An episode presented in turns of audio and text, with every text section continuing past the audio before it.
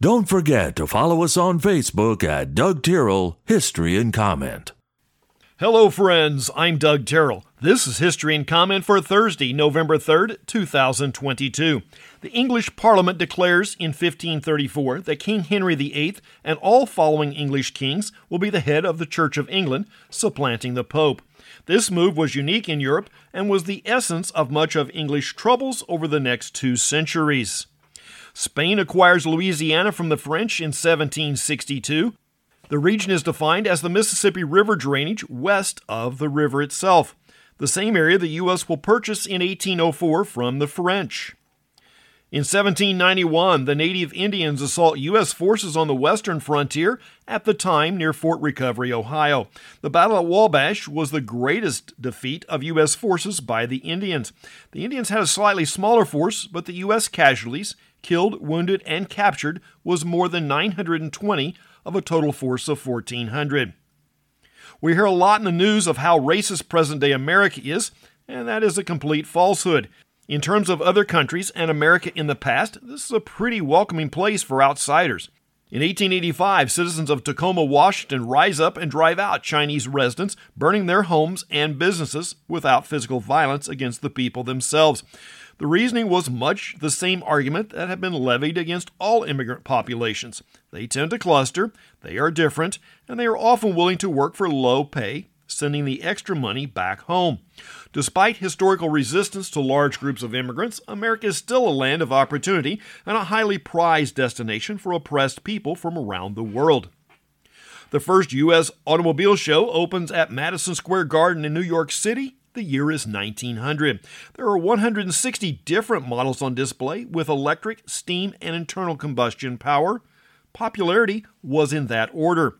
We rarely think of what horse traffic in the city like New York could be in terms of logistics.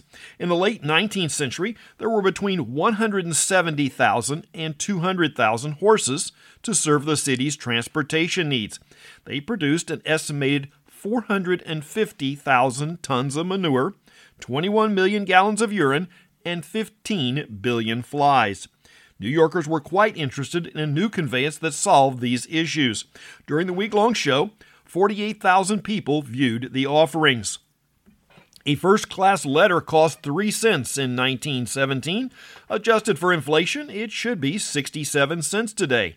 Maybe the Postal Service is right. They need money. Clarence Birdseye markets frozen peas in nineteen fifty-two.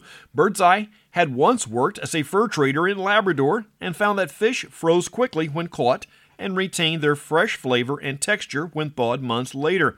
He applied the rapid freezing idea to vegetables, and we still purchase Birdseye frozen products today. The Wizard of Oz is first shown on television in nineteen fifty-six, seventeen years after its theater debut.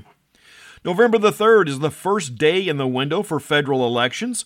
November was picked early on as it was after harvest and before winter fully set in.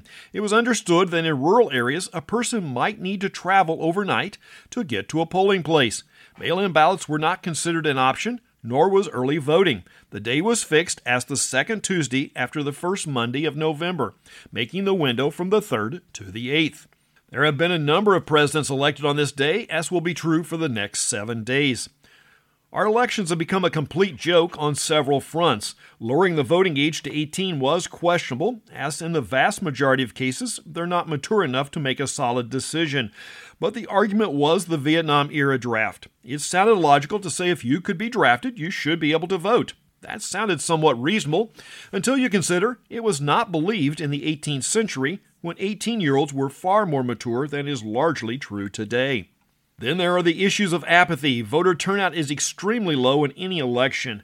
We have the most open government in the world, yet Americans don't seem to care enough to be bothered. If they do manage to show up, the bias on how they vote is horribly skewed towards the policies that are beneficial in the short term and have taken the U S closer and closer to rule by elites that are more socialist than purveyors of freedom and liberty. Roosevelt was elected to four terms. His policies, rather than solve the Great Depression, exacerbated it, prolonging it for the better part of a decade. Today, he's still lauded by folks who would like to do the same for the country. And sadly, we will disdain the Dutch for purchasing Manhattan for a few trinkets, while doing the same thing, believing we are getting treasure. Americans are trading freedom for a few dollars of our own money being handed back to us.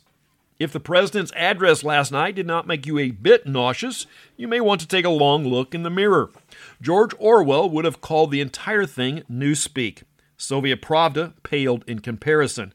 The Democrat Party has worked tirelessly for the last nine decades to steadily march the U S towards a socialist society, a system that's failed every turn to fulfill the grand promises it has made, while at the same time bringing nothing but misery and shortages anywhere it's been fully implemented.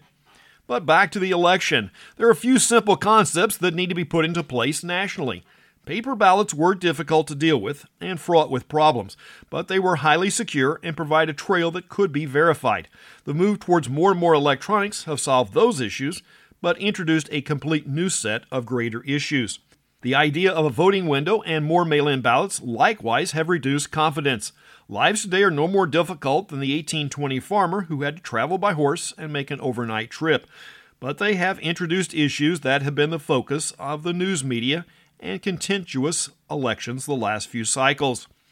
It does not breed confidence when in close elections, mysteriously, more ballots are found in the wee hours of the morning, and the shift is nearly always in one direction. The count for all types of ballots should be known when the polls close. The deadline for mail-in ballots should be far enough in advance they are in when the polls close. Doing otherwise is a recipe for fraud. Electronics are nice and beneficial in many cases, but voting machines should be able to print out a hard copy spreadsheet that identifies how each voter voted and the machine and precinct. There should be a strict method to handle this data and a chain of custody. Any breach and the votes are thrown out. Voting machines should never be on a network, nor require additional data processing, and certainly not by a contractor or non-local government agency. Voter I Ds should be a requirement. Now, in my local precinct, it's small enough, and often the poll workers know me by sight. That is ideal. Beyond that, we need a secure method to ensure no one is voting more than once, or when or where they're not eligible. Not a single thing I've outlined is biased towards one side or the other, yet one party is highly resistant to these simple measures. Ask yourself why. Be the intelligent adult you claim to be. In order to have a free society where the people have a large part, the people need to put in some effort into the process. Sadly, the people are letting the process run itself, hoping for a good outcome. That's History in Comment for the third day of November. I'm Doug Tyrrell. Now go do something worth remembering.